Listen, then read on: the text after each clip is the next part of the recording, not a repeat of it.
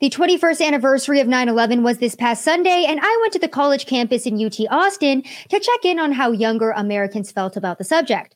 Spoiler alert, the videos I'm about to play will most likely destroy the last shred of hope you had for the next generation. And if that doesn't do it, the Biden administration thought today would be a great day to celebrate a near record collapse in the market as Americans pay more in taxes than they do for food. And the price for groceries also surges to the highest level we've seen since 1979. We're talking economic collapse, the death of patriotism in America, and the intense crime surge we're witnessing as our leaders turn their back on the USA. Welcome back to another episode of Rapid Fire. My name is Savannah Hernandez. Thank you guys so much for tuning in and always supporting me. Now, many of you guys ask, Sav, how do we support you? Because we do know that the show is funded by us. That is 100% correct. You guys fund the show, you fund my reporting the new video that I just put out, all funded by you guys. So if you would like to support me, I have recently started a SubscribeStar. The link is down below. If you guys would like to go check that out, um, you can go to subscribestar.com slash Savannah dash Hernandez. Remember that is Savannah with one N. The link is down below for that if you would like to support me there.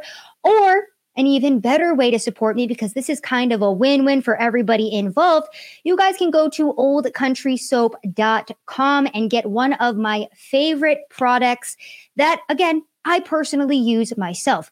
Now, this isn't a regular ad read for you guys, right? Old Country Soap, this is a product that I've used myself for now the second month because I wanted to thoroughly vet Old Country Soap for you guys. And I absolutely love the product. Again, uh, use code SAV, SAV for 20% off your order. I absolutely love it because it has high quality ingredients and it comes with this Sisal Fiber soap bag. Uh, you know, every single time I do these ad reads for you guys, I'm also basically giving you skincare advice. One of the best ways to take care of your skin is by exfoliating. So, this fiber soap bag made with all natural uh, fibers and ingredients great for exfoliating the skin. There's bentonite clay, which is really great for bringing the impurities out of your skin. And then there's also tallow, which is great for moisturizing.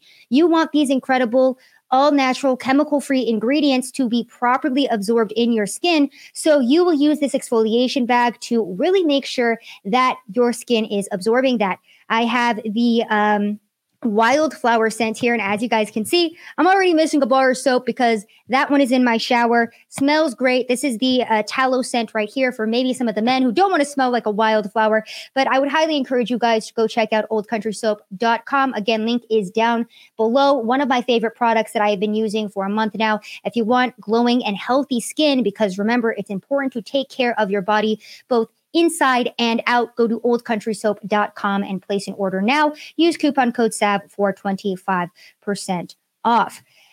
Now, my friends, we have a lot of news to get into today. And I titled the episode of this show, Young Americans Desecrate 9 11, as Crime and Economic Collapse Surge. And that's basically, in a nutshell, what is currently going on in our country. I wrote an article for the Post Millennial about how I went to UT Austin and college kids basically told me they don't care about 9 11 and they are not proud to be American the answers that I received listening to these interviews and going and talking to these students was absolutely heartbreaking. And again, it is the result of a bigger issue. It's not popular to love your country. It's not popular to be a patriot. I was on the War Room with Owen Schroyer today. Go check out that interview on banned.video.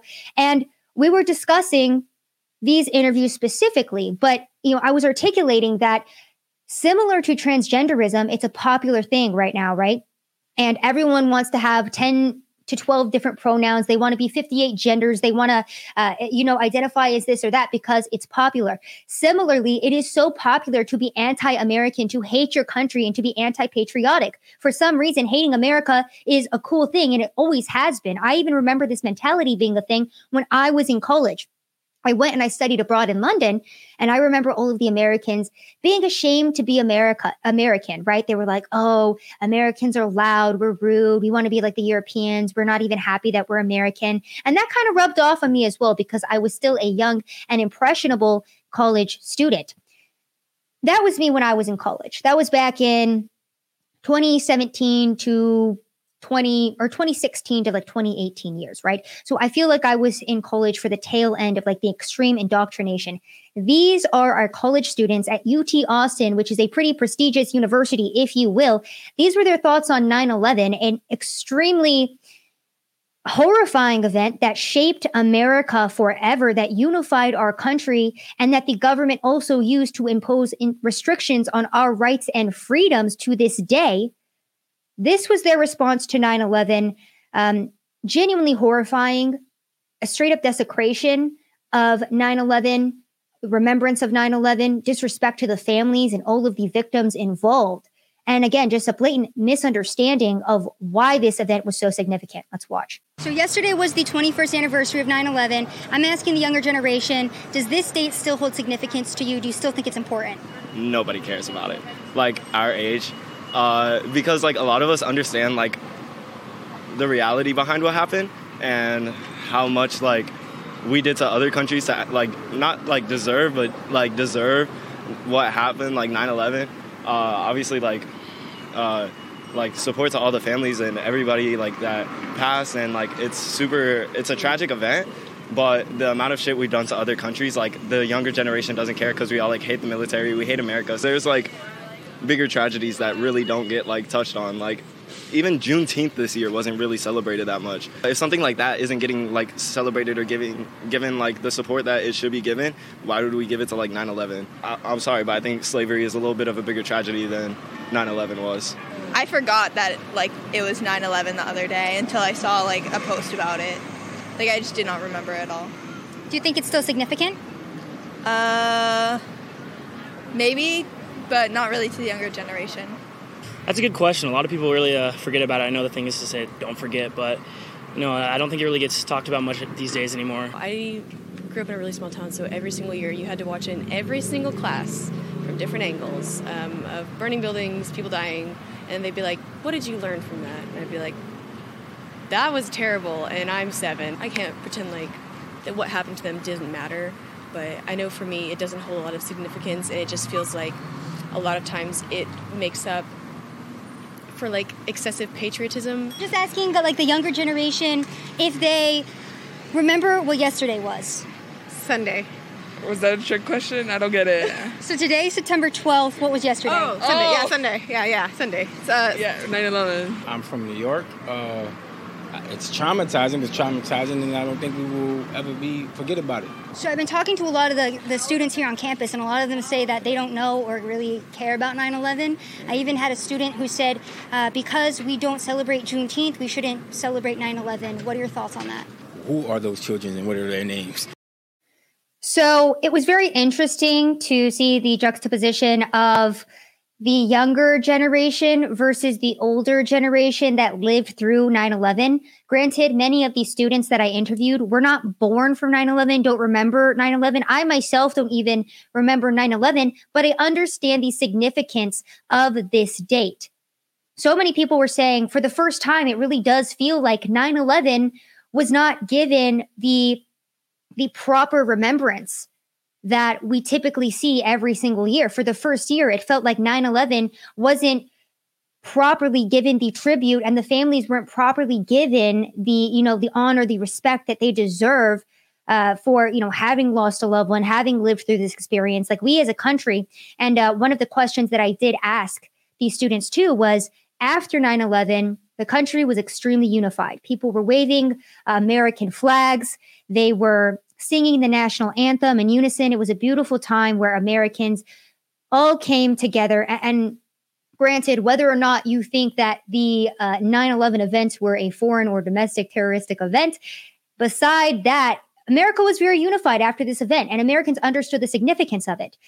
And they were proud to be an American. They were proud to stand with their country. And they felt this sense of patriotism and unification. And in the modern day, and the reason why we are seeing the destruction and degradation of our country is because we no longer have that anymore. We have nothing to unify around in America because we are such a big melting pot of people with all of these different ideas and the country is being pulled this way and that way. We can't unify on everything. It's a, uh, it's popular to think that uh, you know, America sucking is a good thing and being patriotic is dumb and nobody wants to do that it's very sad to see this next generation of future voters, of future leaders, and their mentality on these significant events, and also their mentality on being an American. Let's listen to how these UT college students feel about being American. After 9 11, everyone was waving the American flag, they were singing the anthem, we were very unified as a country. I've been asking the younger generation, are you proud to be an American? Not particularly. I've never really understood patriotism. Uh, I've never been more embarrassed to be an American. I'll say that. I'd love to maybe go to like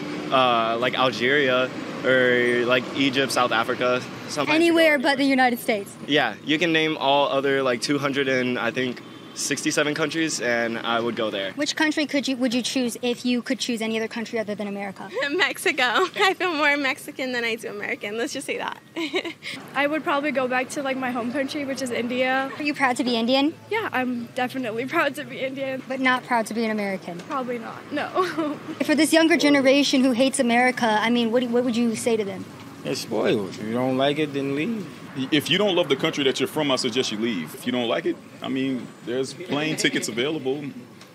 I'll help you.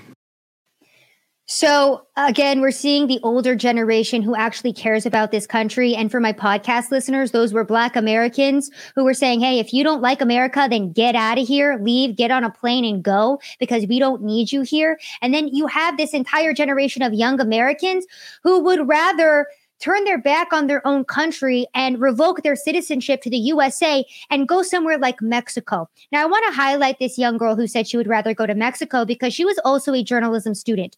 In Mexico for 2022 so far, 15 journalists have been brutally murdered by the cartels in that country. But yeah, Homegirl wants to go to Mexico. Let's go on to the next guy who says he'd rather go to Algeria. For my podcast listeners, uh, this man was clearly gay.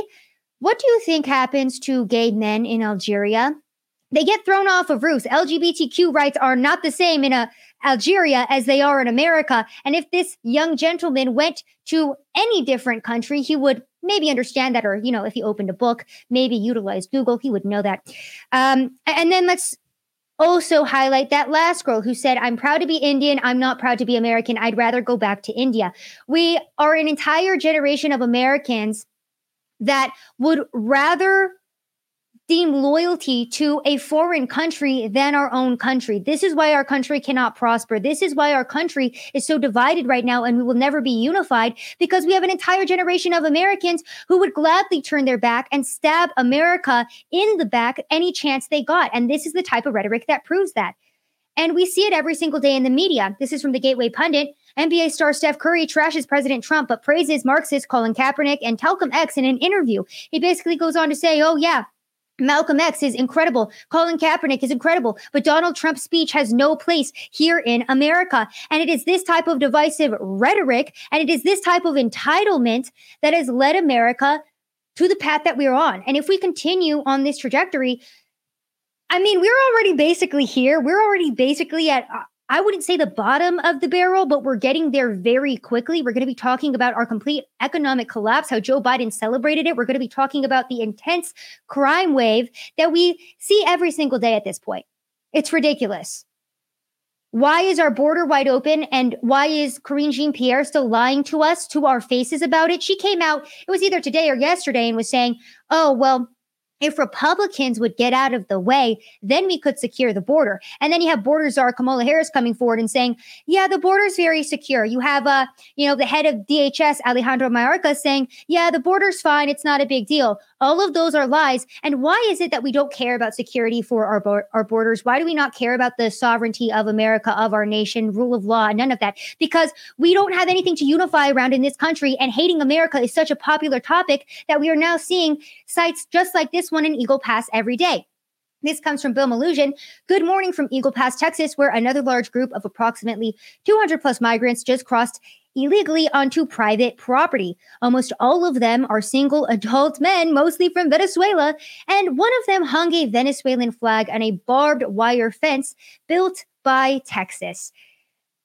Now, one of the biggest issues that I have with the illegal immigrants that are invading our country every single day is that they're coming over here and they're waving the flag of the country that they're fleeing.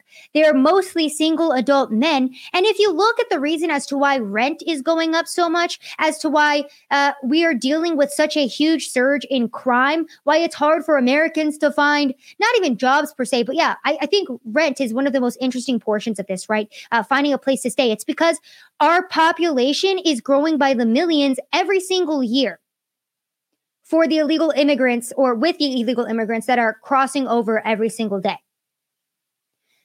Now, I'm going to read a hilarious headline to you guys about how in Mexico it's a big issue because all of the white Americans are gentrifying Mexico City and they're invading Mexico City. Let me see if I can just pull that up for you now. But if Mexicans come over here and they change our demographic and they change the way that we live, we are not allowed to say anything about it. And why is that? Because we don't have pride. The masses do not have pride in our country. We will not stand for our country. There's no loyalty to the US. From Yahoo News, boon or threat, Mexico City wrestles with influx of remote US workers. In a trendy part of Mexico City, in a park surrounded by hipster coffee shops and restaurants, stands a figure dressed in white with hands in prayer like a Catholic statue, the so called patron saint against gentrification. And the best part of this story, too, is the people in Mexico are literally protesting and mad because Americans are going to Mexico and making it better and helping the economy over there. But if you, uh, again, it's the complete opposite of Mexicans and illegal immigrants, because it's not just Mexicans, it's illegal immigrants from all over the world coming over to the US. They're not helping our economy, they're hurting it. They're not helping the United States at all, they're hurting it. Are they flying the American flag? No, they're flying the freaking Venezuelan flag or whatever flag from whatever country they're coming from. So, why do we think we've gotten to a point now where this generation of immigrant children who have never had to fight for anything in their life, who've never had to stand for anything in their life, who get handed everything their entire lives? Why do we think that they have such an entitled mindset when it comes to their rights and freedoms so easily granted to them by the United States? It's because they've never, like I said, they've never really had to struggle for anything. They've never faced adversity and they have no loyalty to the United States because they've never truly had to struggle. They've never truly had to fight for their freedoms or their rights. It's very sad to see. And I was thinking about this as well and it's like when God gave us free will, right? God gave us free will and we are supposed to do good with our free will, but oftentimes we will sin and make mistakes. It's very similar to our freedoms here in America. In America, we are awarded freedom, but it's up to us to use those freedoms for good or for evil. And right now, the younger generation is utilizing their freedom to give up their freedoms. They're willfully saying, take my rights, take my freedoms, take my guns. I don't want it. I want to be dependent on the government. And it's so sad because our ancestors, their ancestors, even fought for them. A lot of them who are immigrants fought for them to be in this country so they could have that opportunity. And now they are squandering it all away. Now, back to this uh, article about Mexico City. This is my favorite part right here. It says nearly 2 million foreigners touched down at the Mexico City International Airport in the first half of 2022, inching toward the record 2.5 million arrivals in the first half of 2019. Meanwhile, demand for a short term rental across Mexico City surged 44% over the same period, according to AirDNA, a market research company that analyzes online rental listings. So, people in Mexico City extremely upset because Americans are going over there. They're renting up the properties. Uh, they're changing the demographic of Mexico City. But when America gets invaded by illegal immigrants every single day, when I go out into my local community here in Texas and people are speaking Spanish, when this is a primarily English speaking country, if I speak out about that, I'm a racist. If I'm upset about the demographic change because illegal immigrants are flooding our border every single day, I'm a racist for that. But when people in Mexico say, we don't want Americans over here, then it's a big issue. And it's so funny to me because American outlets are now reporting on how white Americans are going in, they're gentrifying and they're colonizing uh, Mexico City, and it's a horrible thing. And it's like, okay, so we're not allowed to go colonize them, but they're allowed to come colonize us. Is that how that works?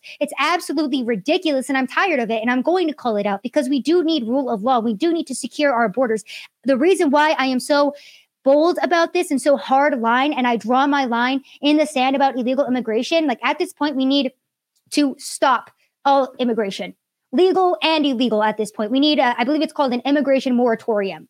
where we put a cap on how many legal immigrants are allowed to come into this country because at this point we're already so invaded and our demographic is already so different than what it traditionally was. There is a stark difference between Americans who were born and raised in America and have loyalty to this country, and a stark difference between the like I said, a lot of these immigrant children listen to these kids who were straight up like, well, I would rather go back to my home country. than go get out of America because you're making it worse for everybody. There are a lot of illegal immigrants who are crossing over because they are looking for a better life. Maybe we replace you with one of them.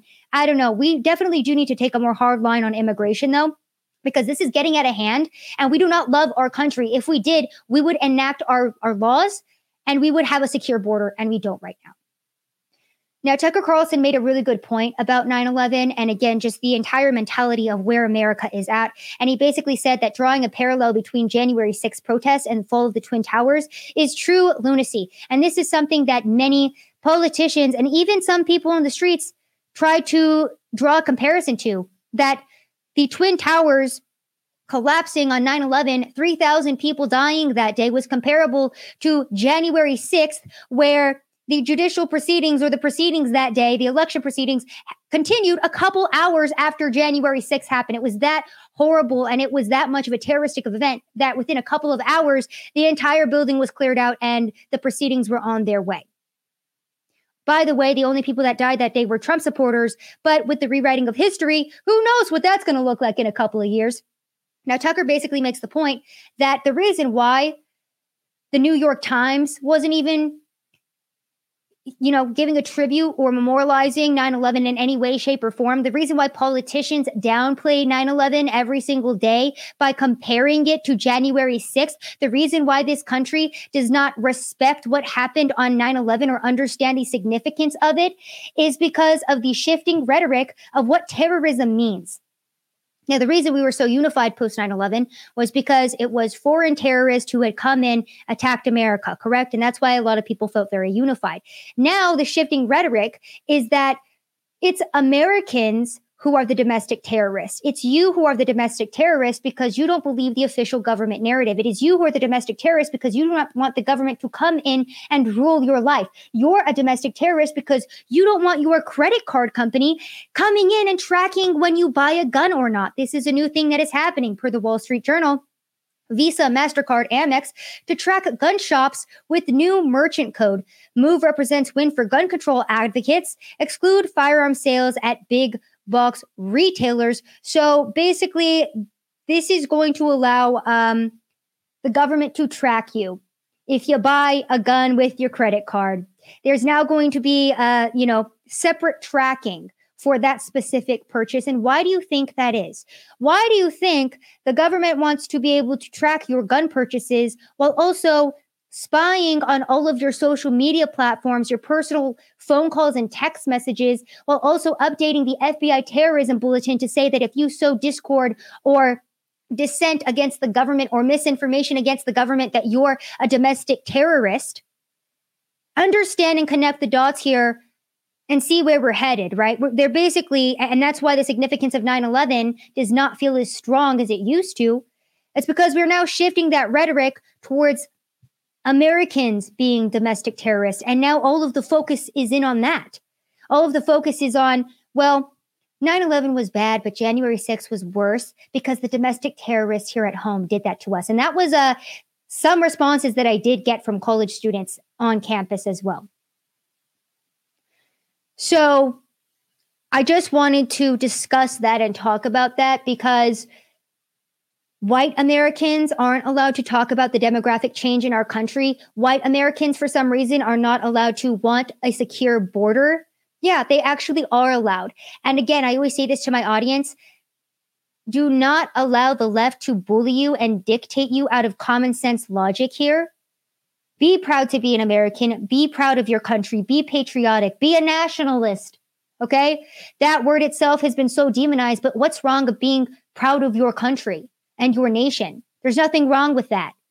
I guarantee you, if there was people in Mexico who were like, yeah, we're Mexican nationalists, the white liberals over here in America would be like, brava, brava, that's beautiful. Yes, we, we completely 100% back that. Yes. But then again, I'm not saying, there should be a white nationalist or anything like that. But even the word nationalist or nationalism has been so demonized. And that goes into, again, the restructuring of our language to make all of us white supremacists, domestic Nazi terrorists if we don't agree with the left's absolutely insane political ideology. Now, because Americans did not push back enough, because Americans did not get angry enough and remind their politicians that it is not them that are in charge, it is us, and we are supposed to have the final say, Joe Biden is currently in office, absolutely destroying everything. Now, here is Joe Biden celebrating a record high inflation as a great day, and he fumbles through this entire speech because it's Joe Biden. He's not coherent. Uh, the Dow is tanking live on screen as this is happening, because uh, yeah, the stock market had a horrific day today. I believe it was um, 1.6 trillion dollars in losses today, and that's what the stock market looked like. It was all in red. And as Joe Biden is celebrating the Inflation Reduction Act, that was how how much $700 billion. Yeah, tell me again how that's going to reduce inflation. Oh, it's not right. That was um basically a Trojan horse into getting us into bad green energy policy that is going to further destroy our entire nation. Um, here is Joe Biden celebrating his failures, basically, and laughing in your face and slapping you in the face because you know what? You might suffer as a result of the green energy policy. You might suffer as a result of the record flat high inflation because we keep printing money, um, because Joe Biden keeps on forgiving student loan debt uh, and passing all of this ridiculous policy. But you know, Joe Biden's going to celebrate it because he's not going to be affected. You are. Up. This couldn't have happened without every single one of you, and that's in the literal sense in the Senate. Every single one was required because the other team didn't want to play. And all our distinguished guests, CEOs, act- advocates, adv- activists, thank you for joining us. And what a great day. Exactly four weeks ago today, I signed the Inflation Reduction Act into law. Ah, man, we are not in a good spot. And this is what happens when Americans don't educate their fellow man. This is what happens when Americans don't have their voices heard. This is what happens when Americans say, when Republicans specifically, too, they capitulate to the left wing because they don't want to be called racist and they don't want to be called mean people, even though they're not racist at all for wanting to pass common sense policy here. So we stay out of situations like this one Per CNBC, Dow tumbles 1,200 points for worst day since June 2020 after a hot inflation report. Stocks fell sharply on Tuesday after a key August inflation report came in hotter than expected, hurting investor optimism for cooling prices and less aggressive and a less aggressive Federal Reserve. Uh, the Dow Jones Industrial Average slid over 1,200 points. Just five stocks in the S&P 500 finished in positive territory. So uh, that's what's currently happening with our stock market. And it gets worse, guys. It gets much worse. Per the new American and Daily Mail, Americans now pay more in taxes than for food. President Biden's progressive agenda has hit Americans hard, and with added high inflation, there's no relief in sight. The Bureau of Labor Statistics just released a report showing that Americans spent more on taxes in 2021 than food, clothing, and healthcare combined, creating financial hardship for the majority of Americans. According to the Daily Mail in 2021, Americans spent an average of uh, sixteen, almost seventeen thousand dollars in federal and state Social Security, property, and other taxes, while spending uh, around fifteen thousand dollars on food, clothing, and health care. So, uh, the bottom line from the Bureau of Labor Statistics is that the average American consumer failed to keep up with the rising cost of living, especially with inflation at that 40 year high. President Biden's claimed significant progress with economic recovery is nothing more than a lie to most Americans who are feeling the pain of economic hardship caused by Biden's progressive agenda. And if you guys think that, you know, it stops there, it's not going to get any worse.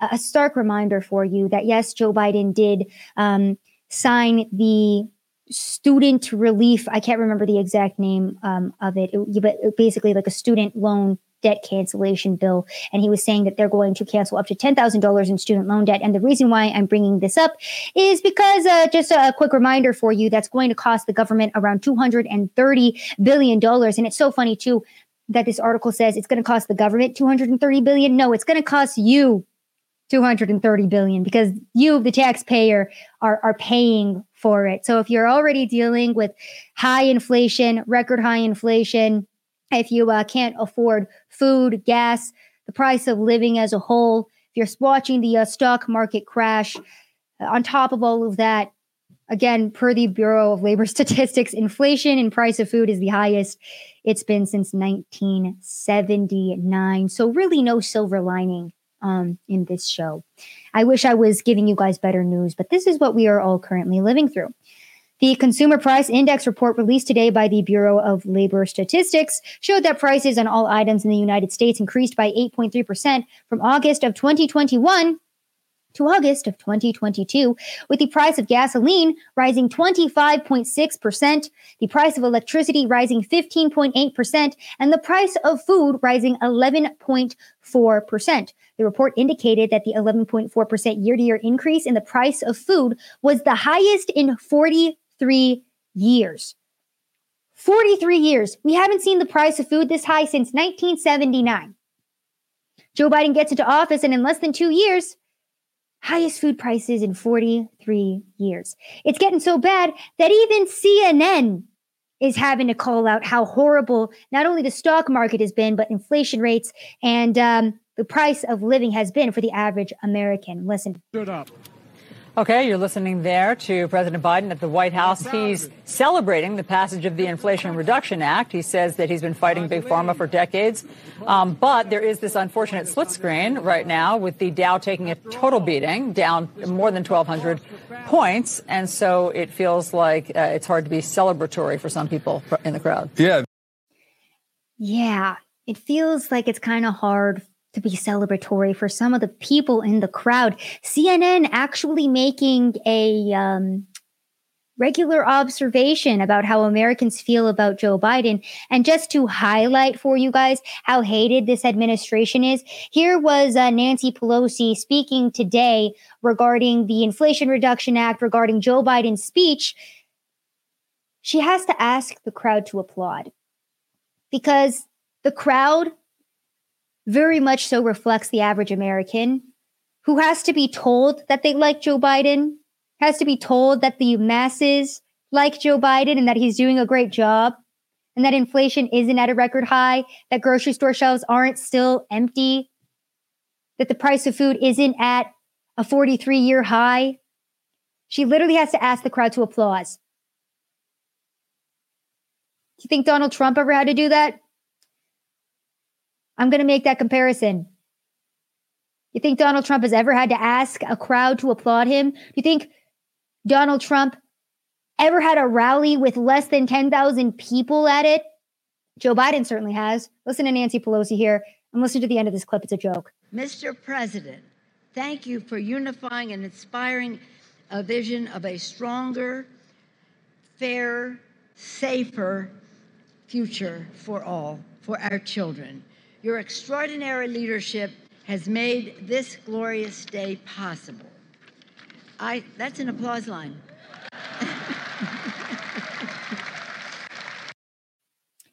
Literally has to ask the crowd to clap because the crowd is like, it's really funny that you're saying all this, Nancy, because we're watching the stocks drop in live time and the uh, country's kind of imploding. This was essentially the same thing as CNN's mostly peaceful protests in front of a dumpster fire. That's Joe Biden's entire presidency. It's a dumpster fire. It's a joke. That's very sad to live through, to be quite honest with you. I was at one of my local grocery stores and I noticed that not one grocery shelf was fully stocked. I've never seen that before in my life in America. We are now living in an economy very similar to a socialist I guess, ideology, policy here, where the government is just pushing out all of this money onto the masses and saying, oh, yeah, we'll forgive your student loan debt. You can just be dependent on us. Don't worry about going to work. Don't worry about this or that. We're going to open up the country for everyone. We're just going to keep printing money and give it to everybody, and everything's going to be great. Also, please ignore the entire dumpster fire over here and the fact that nobody can afford to actually live in America. Just ignore that. Everything's okay. Just listen to us. Just listen to the people that are on the news. Just listen to the people on TV. We wouldn't lie to you. Sure, we try to redefine recession, but it's just because you know, the, the definition was updated this year and it was like a very like low key definition change. And not many people knew about it, but that's why we informed you. So it looks like we're in a recession and we're facing uh, 40 year highs for inflation. But in reality, okay, you, just don't understand history and definitions properly. So we're just going to go ahead and reformat that for you. You listen to us on the TV screen. We're right, you're wrong. Okay. Okay. Great. Government propaganda. Incredible. Now, we're offering solutions every show. Uh, Robert Kiyosaki is one of my favorite people to follow regarding the economy and how to fortify yourself and your family against the incoming economic doom here. He uh, tweets out today time for the poor to get rich. Stocks, bonds, mutual funds, ETF, and real estate are crashing as predicted, the middle class is being wiped out. Silver is moving sideways. Uh, silver to stay at $20 for three to five years, then climb to 100 to $500. Everyone can afford silver, even the poor. Accumulate silver now. I saw this tweet and I wanted to read it for the audience because, you know, we do read a lot of this doom and gloom. And it's like, well, how do we support our families? How do we get through this? Go listen to Robert Kiyosaki. He's one of the greats when it comes to economy. He calls out Joe Biden all the time. Um, not because he's political, because he understands how economic policy works and what happens when you print a bunch of money and you bring in socialistic policy into a country and what ends up happening to our money. Yeah, go listen to Robert Kiyosaki, go buy silver and go invest in that now. Because if you're making these investments now while everything is crashing, it will pay off in the long run. And um, remember, cash is king as well. Do not, and you know, be a part of these credit cards that are going to be tracking you. Make sure that you're always using cash and have cash on hand. Don't give in to the QR codes and the Apple Pay and the credit card tap pay because it's convenient. No, that's a trap, my friend. That is a trap. Don't do that. Away from the economic news a little bit, though, um, on top of food prices being at a record high. Did you guys know that there is also a potential rail strike looming on the horizon that could cost the US $2 billion?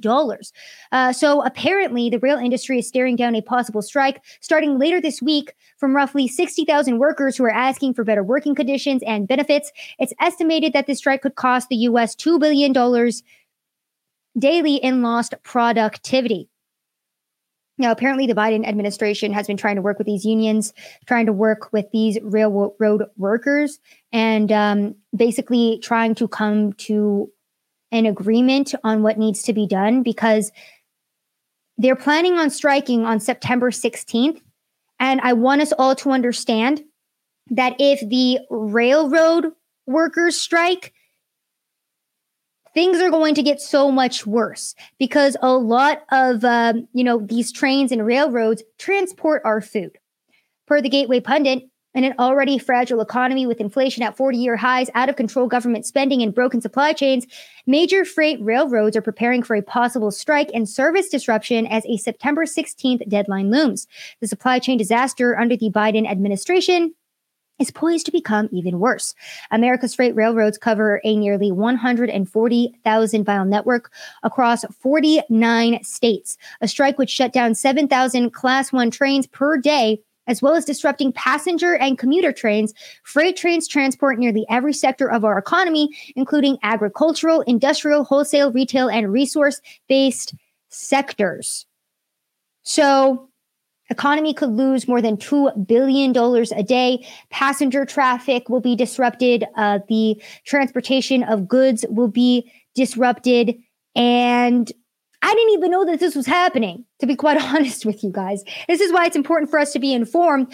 So that way we are aware if uh, you know these workers are about to go on strike and are already faltering grocery store shelves that are going empty are going to get worse the U.S. Chamber of Commerce on Monday called for urgent action to avoid a strike and a national economic disaster, stating a shutdown of the nation's rail service would have enormous national consequences. It would lead to perishable foods such as dairy, fruits, and vegetables spoiling at their points of origin, would halt Amtrak service, disrupt material, materials and goods being delivered to factories and ports, and would inhibit the transport of heating fuel and other important fuels and chemicals, the chamber said. The cost of such a shutdown, again, $2 billion per day a railroad insider shared with the Gateway Pundit.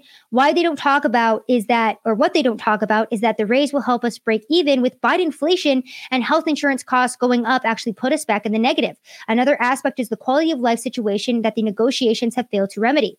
They're basically saying they're on call all the time, that they are the middle class Americans who are the backbone of America, our economy, our food supply, and they're not being treated properly. Um, and with Biden's economy, it's not easy for them to live. So that's what's currently going on with our our uh, railways. And who is a part of our our Department of Transportation? Who is supposed to be the face of our Department of Transportation? Which again, I don't know if this would necessarily fall into that. I kind of feel like maybe it would. Well, I guess it wouldn't. I guess it would be different because they're striking for their jobs on railroads. So I don't think Pete Buttigieg would necessarily be a part of this. Maybe he's he would be. I'm not sure. But again, the U.S. Chamber of Commerce coming out and talking about how um, how much we could be impacted if these railroad workers do go on strike. And again, one of the people that is protesting essentially blaming Joe Biden and his horrific economy as to one of the reasons why they are striking.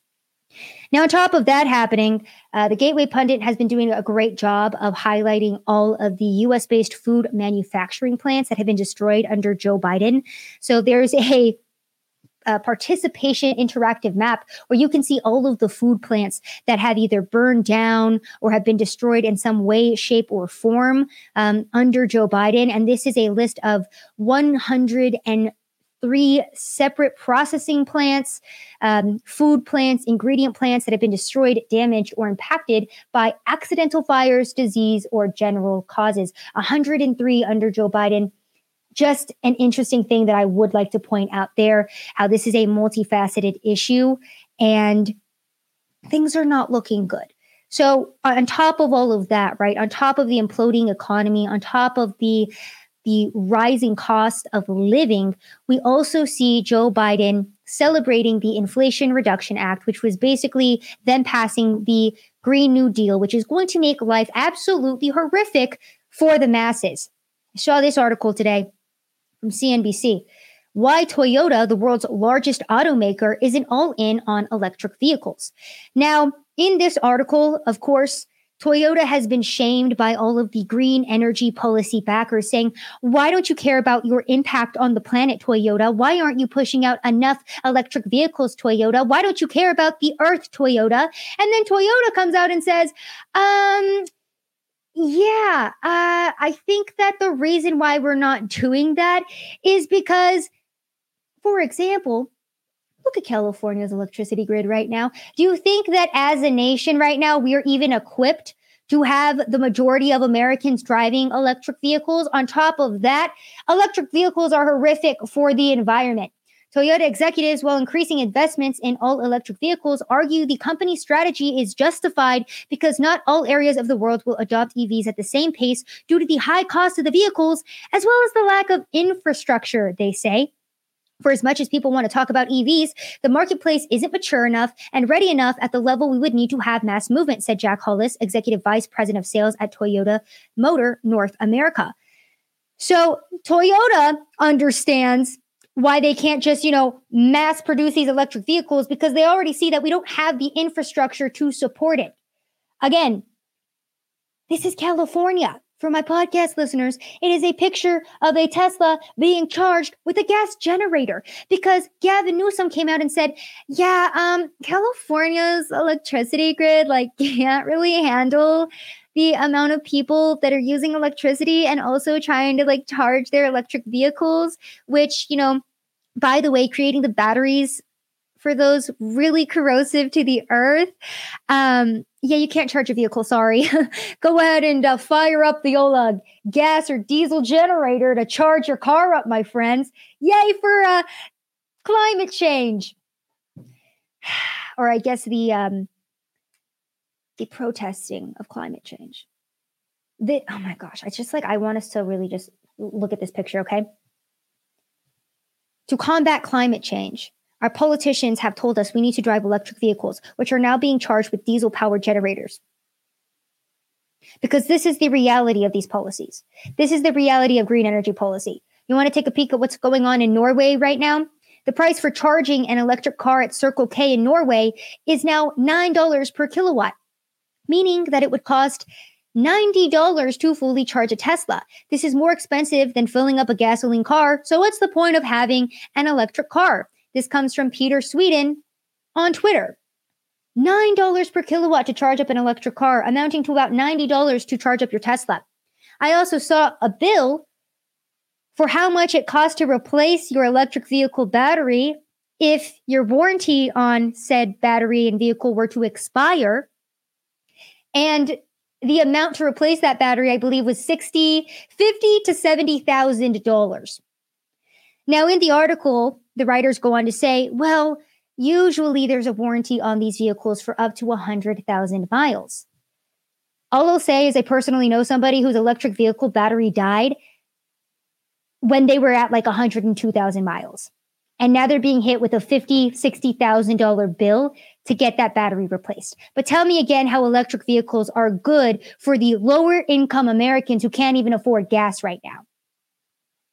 So this is the Democratic Party. This is their policy. And this is our leader, unfortunately. This isn't even just the leader of the Democrat Party. This is the leader of America right now, telling you that he's been in the United States Senate for 720 years. Listen. I say to some of my colleagues have been around long, how long we've been fighting pharma, how long we've been taking on these interests. From the time I got to the Senate 720 years ago.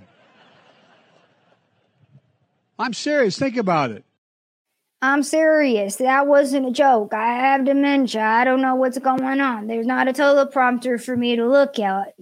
I wasn't in the Senate 720 years ago. What? So that's who Republicans have to compete against Joe Biden, dementia patient, geriatric old guy who's most likely wearing a diaper, cackling Kamala Harris, who is one of the most despised affirmative action hires in America Karine Jean Pierre, who can't even hold her own against the press, doesn't have more than 10 brain cells at least. AOC, who genuinely is just in politics to say the stupidest SHIT imaginable and be the pretty face of the Democratic Party. The, this is who the Republican Party has to go up against, right? This isn't really a hard competition to win. Joe Biden already basically did all of the hard work for Republicans, destroyed the economy, hiked up inflation rates, hiked up gas prices, destroyed our supply chain. Everything's pretty much horrific right now.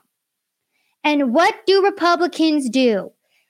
Republicans like Lindsey Graham literally come forward and announce legislation to ban abortions federally at 15 weeks. Now, a federal abortion ban is, again, something that could be a good thing, right? But where we're at in the midterms and the fact that this is the issue that Lindsey Graham decided to put at the forefront genuinely makes me think that he secretly is advocating for Democrats.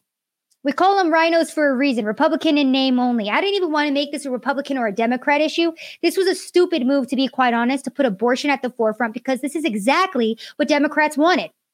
After the overturn of Roe v. Wade, Democrats were like, okay, we are going to campaign on abortion rights and women's rights that are at risk ahead of the 2022 midterms. It is the easiest thing for them to push back against.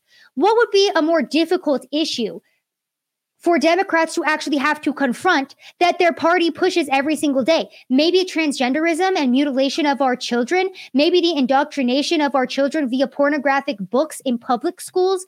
Uh, maybe the destroyed economy, maybe the student loan debt forgiveness that's going to cost over $200 billion, maybe the billions we've been sending to Ukraine while we, again, have Americans here at home who can't even afford the cost of living Maybe another good issue could be border security as crime rates surge, as Americans can't even find places to live because our population is going up every single day so immensely. Republicans could literally pick any issue, the economy being one of the strongest issue that every single American cares about right now. It doesn't matter if you're on the right or the left. When it comes to being able to provide for your children and buy food, That affects every single American. And that's why I go do my man on the streets and I ask, hey, what, what's the number one most important issue to you right now? And the majority of Americans say economy, my money, the fact that I can't afford to do anything except take my child to school and straight back home because gas is so expensive. The economy is absolutely imploding and Republicans should be running on this platform. But what do they do? They do their their absolute best to campaign on behalf of Democrats by throwing them softball issues like this one.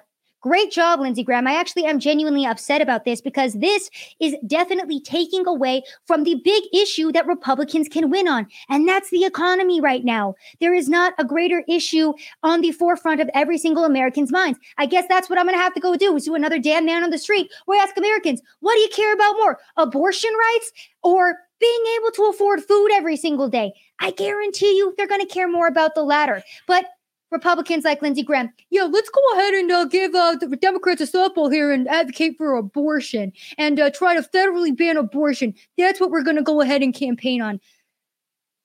It's ridiculous, and this is why we lose on the right. Anyway, not saying, yeah, no. Genuinely, this is why we lose on the right. Example number one of 58,000. Another big issue is the surge in crime around the country. Republicans could be focusing in on that.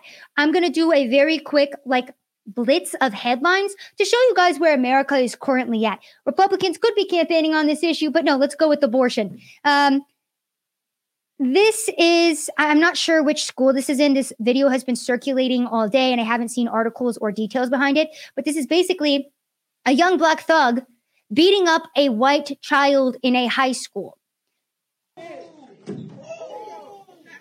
So, this video is horrific.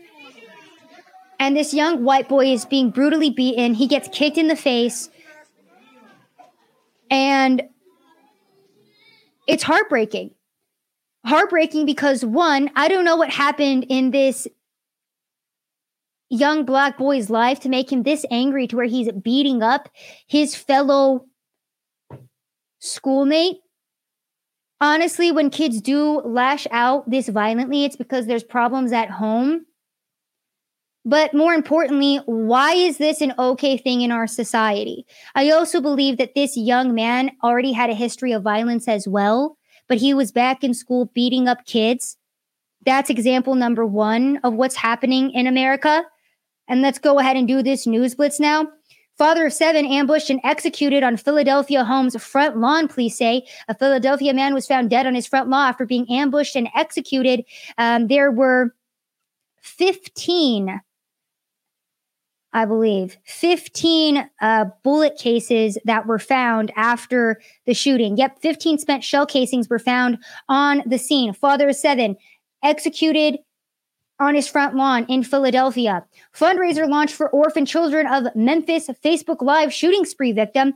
So last week, this this great American, okay, this law abiding citizen decided to go on a shooting spree and do a Facebook Live while he was doing it. Um, one of the women that he murdered was named Allison Parker, who was a nurse and a mother. And just so you guys can understand what happened, um, his name was Ezekiel Kelly. He began his frenzy around 12:56 a.m. on Wednesday morning when he gunned down Dwayne Tunstall in his driveway. Neighbors said Tunstall and Kelly were childhood friends, and Tunstall was a father with another on the way.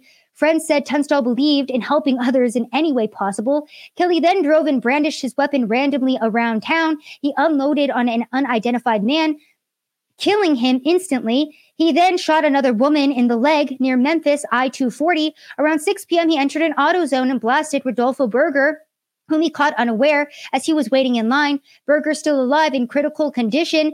And then he decided to go and murder Kelly the uh, or Kelly decided to murder mother Allison Parker, a West Memphis nurse who thought she was being a good Samaritan by helping him out. He jacked her car and then killed her in front of her daughter. So that's what happened in Memphis last week. Let's keep going. From the Daily Wire, woman beheaded on California street as witnesses watch in horror. A California woman's head was severed by a sword wielding maniac in broad daylight Thursday as witnesses watched in horror. The horrifying attack occurred in San Carlos, a small town about halfway between San Jose and San Francisco in California. Her head was clean cut off by an illegal immigrant, by the way, per PJ Media. Update beheaded mom identified, and guess what? The killer is an illegal immigrant with an expired visa. But it keeps getting worse from the New York Post. St. Louis tourist 21, raped by a stranger in a New York City subway station. A 21 year old St. Louis tourist was accosted and raped inside a New York City subway station by a man who approached her at Times Square Hub, offering to show her around. He rode with her on the train to mo- multiple stations before stopping at a final unknown location where he took her to the end of the platform near the tunnel and raped her, authorities said. Uh, from BBC News, PNB Rock rapper shot dead in LA Waffle House in suspected robbery. Apparently, he was told to hand over his jewelry. He was then shot in cold blood in California. Here's what's going on in Washington, D.C. This happened last week. A D.C. man was evading arrest after reportedly shooting a firearm. He crawled on power lines to get away from police, the standoff went on for three hours. From the Sun US, Gates are wide open. Inside Illinois, the purge law and the 400 criminals to be released in 2023 after the Safety Act ends cash bail. So if you think that the rising crime rates were bad now, and there's three attributes to this as to why the crime rates are so bad. Number one being the fact that we emboldened criminals in 2020 to do whatever the hell they wanted in the name of reparations. We told criminals that they could go loot, riot, murder, attack our police officers, kill innocent Americans and then get bailed out the next day. We emboldened them and told them that that type of behavior was okay. And they were propped up by the entire media and Democrat politicians. On top of that, we severely defunded our police nationwide. So our police aren't even able to properly respond to the rising crime rates. Then you can look into the George Soros funded DA soft on crime attorneys that are continuously allowing these, these criminals out of jail every single day to go back out and terrorize the public. And then the third and final thing is the open border every single day, because I could bring up headline after headline after headline of illegal immigrants who shouldn't be here, who are murdering American citizens every single day, that are bringing in drugs, that are bringing in crime, that are a part of MS 13 and gangs, that are human smuggling, human trafficking. Yeah, that's who's coming across our border. So this is a multifaceted issue as well. And then to top it all off in Illinois, where, by the way, Chicago, which usually has a new deadliest weekend in history every single weekend because black children and families are being shot at historic rates every re- weekend there, but nobody wants to address that. No, instead, Illinois is going to say, well, let's be nice to the vicious murderers running around the streets of Illinois and uh, get rid of cash bail. This is the Safety Act of Illinois listen to what it's going to allow to happen uh, starting in 2023. As of January 1st, 2023, the following things will go into effect, and people need to be aware of this. It abolishes cash bail for almost every offense. This includes, but isn't limited to, kidnapping, armed robbery, second degree murder, drug induced homicide, aggravated DUI, threatening a public official, and aggravated fleeing and eluding. Offenders released on electronic monitoring have to be in violation for 48 hours before law enforcement can act. They could almost drive to Alaska before we can even look for them. It denies victims their constitutional rights. And keep this in mind, businesses and homeowners. Officers will no longer be able to remove trespassers from your resident, residence or your businesses. Someone could decide to live in your shed, and all we can do is give them a ticket. You have to decide what level of force is required to remove them and whether or not it's legal. This is a massive threat to the residents of Orland Park, Cook County, and Illinois. Good luck, Illinois. Good luck. Come 2023, it's basically going to be the purge in your state. And I'm not joking. I want to go to Chicago and ask residents what they think about this. And then after that, come 2023, I'm not going back to that state because I'm not trying to get shot in cold blood on the street. No, thank you. No, thank you. So that's happening in Illinois, in Chicago, where, you know, we see, like I said, record gun deaths every single weekend. Couple that with migrants now being bused to sanctuary cities like Chicago and then promptly being shift, shipped off to the suburbs. So if you think the criminals from the border aren't going to make their way up to Chicago and they're not going to make their way into your neighborhood, they already are. So, straight up, good luck to Illinois and any resident in Chicago who genuinely cares about their safety. Now, I want to quickly cover uh, COVID as well because the vaccine, the adverse uh, effects that we have seen, and the gigantic blood clots that coroners are now finding, that embalmers are now finding in dead bodies, the amount of unknown cause of death that is happening worldwide is something that we're continuously seeing every single day. And I really have not done proper justice to this subject, and I haven't been covering it like I should because we are living in very urgent times regarding what is happening with the vaccine. This is from Alex Berenson's Substack. Unreported truths, urgent. Deaths are soaring in one of the world's most highly mRNA vaccinated areas. Deaths in the Australian state of Victoria, where 95% of adults have received COVID vaccines and most are boosted with mRNA shots, soared to their highest level in at least 13 years in August, far above the five year average. Victoria offers almost unique data near real time reporting on death trends in millions of people who are heavily vaccinated but had little exposure to COVID before being jabbed. The picture is increasingly grim. Victoria registered 4,896 deaths from all causes in August, 27% above the monthly average of the previous five Augusts. So far in 2022, Victoria has registered 32,533 deaths, 20% above its average for the same eight month period from 2017 through 2021. Victoria has had more than 4,000 deaths in five months since February. It crossed that thres- threshold only in seven months in the previous 12 years. So that's what's going on in Australia. And uh, it gets worse too from the Epoch Times. Unethical and up to 98 times worse than the disease. Top scientists publish paradigm shifting study about COVID 19 vaccines. A team of nine experts from Harvard, Johns Hopkins, and other top universities has published paradigm shifting research about the efficacy and safety of the COVID 19 vaccines and why mandating vaccines for college students is unethical. And here is that actual study.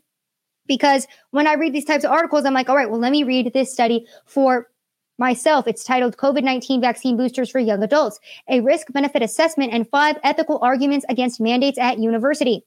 And the abstract goes on to read students at North American universities risk disenrollment due to third dose COVID 19 vaccine mandates. We present a risk benefit assessment of boosters in this age group and provide five ethical arguments against mandates. We estimate that 22,000 to 30,000 previously uninfected adults aged 18 to 29 must be boosted with an mRNA vaccine to prevent one COVID hospitalization. And then they go on to say, we anticipate 18 to 98 Serious adverse events, including 1.7 to 3.0 booster associated myocarditis cases in male and over 1,300 to 3,200 cases of grade 3 reactogenicity, which interferes with daily activities. Um, U.S. mandates violate the reciprocity principle because rare serious vaccine related harms will not be reliably compensated due to gaps in current vaccine injury schemes, and mandates create wider societal harms. We consider arguments such as a desire for socialization and safety and show that such arguments lack scientific and or ethical support and they finally discuss the relevance of analysis for current two-dose covid-19 vaccine mandates in north america so go and read that study for yourself to understand how the COVID vaccine is actually affecting people. Um, on top of that, per the Western Journal, six feet of blood clots removed from high school football player's legs ends his career. Ends his career.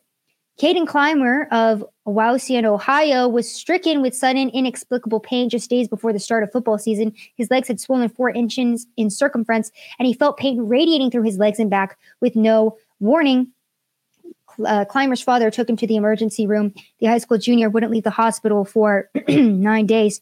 By the end of his stay, Doctors had extracted approximately six feet of long, string like blood clots that had spread throughout the veins in Clymer's legs, and a regime of blood thinners would end his high school football career, according to WTOL TV. And this is not the first story that I've seen of these long blood clots being found in young individuals or even individuals who recently died.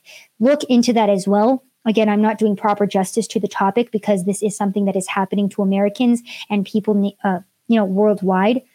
And it's going underreported by the same media that was pushing the vaccines, the same media that was sponsored by Pfizer to push this un- this experimental vaccine that had no research behind it. That's what's going on in the modern day. We don't value life as a society. We don't respect life as a society, which is why our government and the masses felt it was okay to push an experimental chemical on the majority of Americans and demonize and try to segregate and discriminate against those of us who did not want that in our bodies. We don't value life in this country. And one of the best examples of that as well is our view on abortion rights. Now, I got really upset about the Lindsey Graham thing because, again, I do feel like his priorities are misplaced right now. And he should be focusing in on bigger issues. The Republican Party should be focused in on bigger issues as opposed to giving Democrats this softball win and easy issue to argue for their side. But abortion is still a very relevant topic. Lila Rose, uh, the founder of Live Action, one of the most outspoken advocates for life for babies in the womb, she went on Dr. Phil and of course, they try to ambush her on Dr. Phil and try to demonize her and make her out to be this horrific, um, non empathetic woman who didn't care about women's rights. And she so beautifully combats both Dr. Phil, who was talking down to her and being so condescending and couldn't even provide the scientific research and journals that he was referencing that was trying to dispute her points. But he also brought in this. Uh, pro choice mom who basically tried to bring up the rape argument to Lila Rose. And I'm going to play these two clips for you because she's one of the best people at combating counterpoints to her stance while still being loving and empathetic and, you know, very classy while doing it. So I think all Americans can take a couple pointers from Lila Rose. Um, in regards to how to properly respond to erratic and insane people who are trying to push these insane types of ideologies and narratives, in this case, abortion. So here's Lila Rose um, going head to head with a pro choice psychopath. And I'm not trying to be rude when I say that. Listen to this woman's uh, reaction to Lila Rose, the vitriol that is spitting out of her mouth because she's so angry that she doesn't have the right to kill a child. Listen to this. There is nothing you could possibly say to justify that level of lack of empathy. And that's the problem I feel like in this country at the moment. We were founded on the lack of empathy, and we've just kept up with that tradition. If, if you have no empathy, uh, abortion is devastating for, to women's mental health. No one talks about that. The year after a woman has an abortion, it's really like the, the year after a woman to have the child. The, what kind of trauma is the that? trauma that is from the rape. Somebody? The trauma is from the rape. The child's an innocent party there. The child is we don't born take out yet. gener- it's not there. We, we should not take out generational sin on a child to say there's generational sin and that dad was but an abuser, the so the We're child should be killed. Sin at this That's rate. not We're fair to the talking child. about rights, and he just Yes. said we've been taken. A right has been taken away from us. And what is next? I want to address that because our fundamental human right that we all share in this room is life. It's the first human right. Laws are meant to protect the weak. In a society, who's the weakest? Who's the weakest in the society? A child. The They don't have a voice. They can't speak. A child in the room. That's or a, weak, the but a poor child And we're would gonna be the keep weakest. them that way by and a, and a child with have to raise disability. these Listen, kids. whether you live 10 minutes or 10 years or 100 years, you're a human life, and you have the right to not be killed. And that's what the pro-life fight is all about. That's what we're fighting for—a culture of life where we provide real health care. You know, abortion is the intentional destruction of an innocent human life.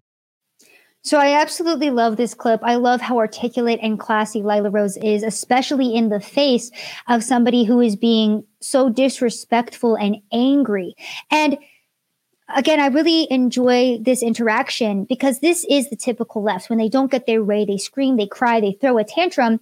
And we, as God fearing, God following, red blooded Americans who have common sense and logic, we need to be able to push back against these nonsensical points in a coherent way and inform our fellow American. Here's Dr. Phil also trying to uh, bring in, you know, scientific studies that he can't even name to try to debunk when life begins. And here's Lila Rose's response. Let's listen. the predicate of your positions that life begins at fertilization, that science is very clear about that. And you, you- have to know science isn't, there, there's no consensus among the scientific community. There is, The- Dr. Phil. 96% No, actually, of there's scientists not. say that I- life begins at fertilization. If you're an in vitro specialist, no, you're let- looking to create let me- let me a single cell embryo, and then you know you have a new human life. So it, it is a scientific fact.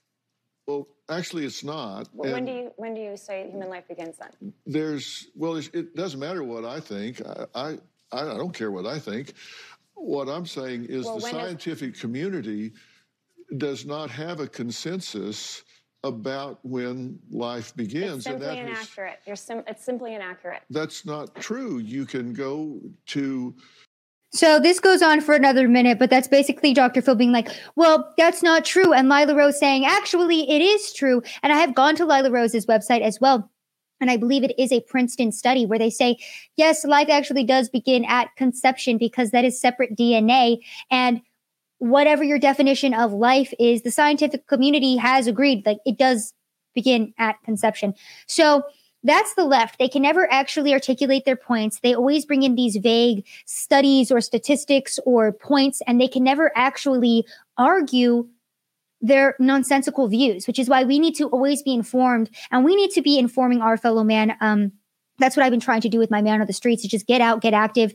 In my latest video, I did have a young white American come up to me and say, Well, because of my white privilege, and I asked her the question, Do you think that you're better than me, that you have more opportunity, and that you're more privileged than I am because I'm brown and you're white? Do you think that that you are awarded more in society than I am because I'm brown? And when you go and you ask white liberals or any liberal these genuine questions and you make them think about the views they're espousing, they realize it's ridiculous and their minds start changing in live time. So it's very important for us to get out on the ground and start talking to our fellow man. Go and meet your neighbors. Go and meet people in your local community. Go build a community and go protect your community and go fortify your community and go inform people in your community of what's coming in 2022 with the midterm elections, what's coming in 2024, and uh, how we take this country back and put it back on track. Thank you guys so much for tuning into another episode. Please remember to go to oldecountrysoap.com, old spell spelled O L D E. Use coupon code SAV, that's S A V, for 20% off of your order. Big shout out to our sponsor for the show, Olde Country Soap. Also, remember if you do like the show, you can find it anywhere podcasts are streamed Apple Podcasts, Google Play, Spotify, all that good stuff. Go leave a five star review on Apple Podcasts if you do like the show, because I do read every single one. Also, last thing, while I still have you guys, I have been updating my website. I have an articles page. I have been writing articles to accompany all of my videos, or I've been writing articles about breaking news or op eds about, you know, various things happening in society. So my articles are there. Um, my podcast is there. My latest video can always be found on the website. I work really hard on this aspect of uh, my work as well. So please go check out savsaysofficial.com. And also, if you would like to support me, my SubscribeStar is down below. All proceeds go towards my reporting, toward making this show better for you buying equipment, travel expenses. So thank you guys for funding me, for funding my work, and for caring enough about the country to sit here with me and discuss everything that is going on every single day. My name is Savannah Hernandez, and thank you so much for tuning in.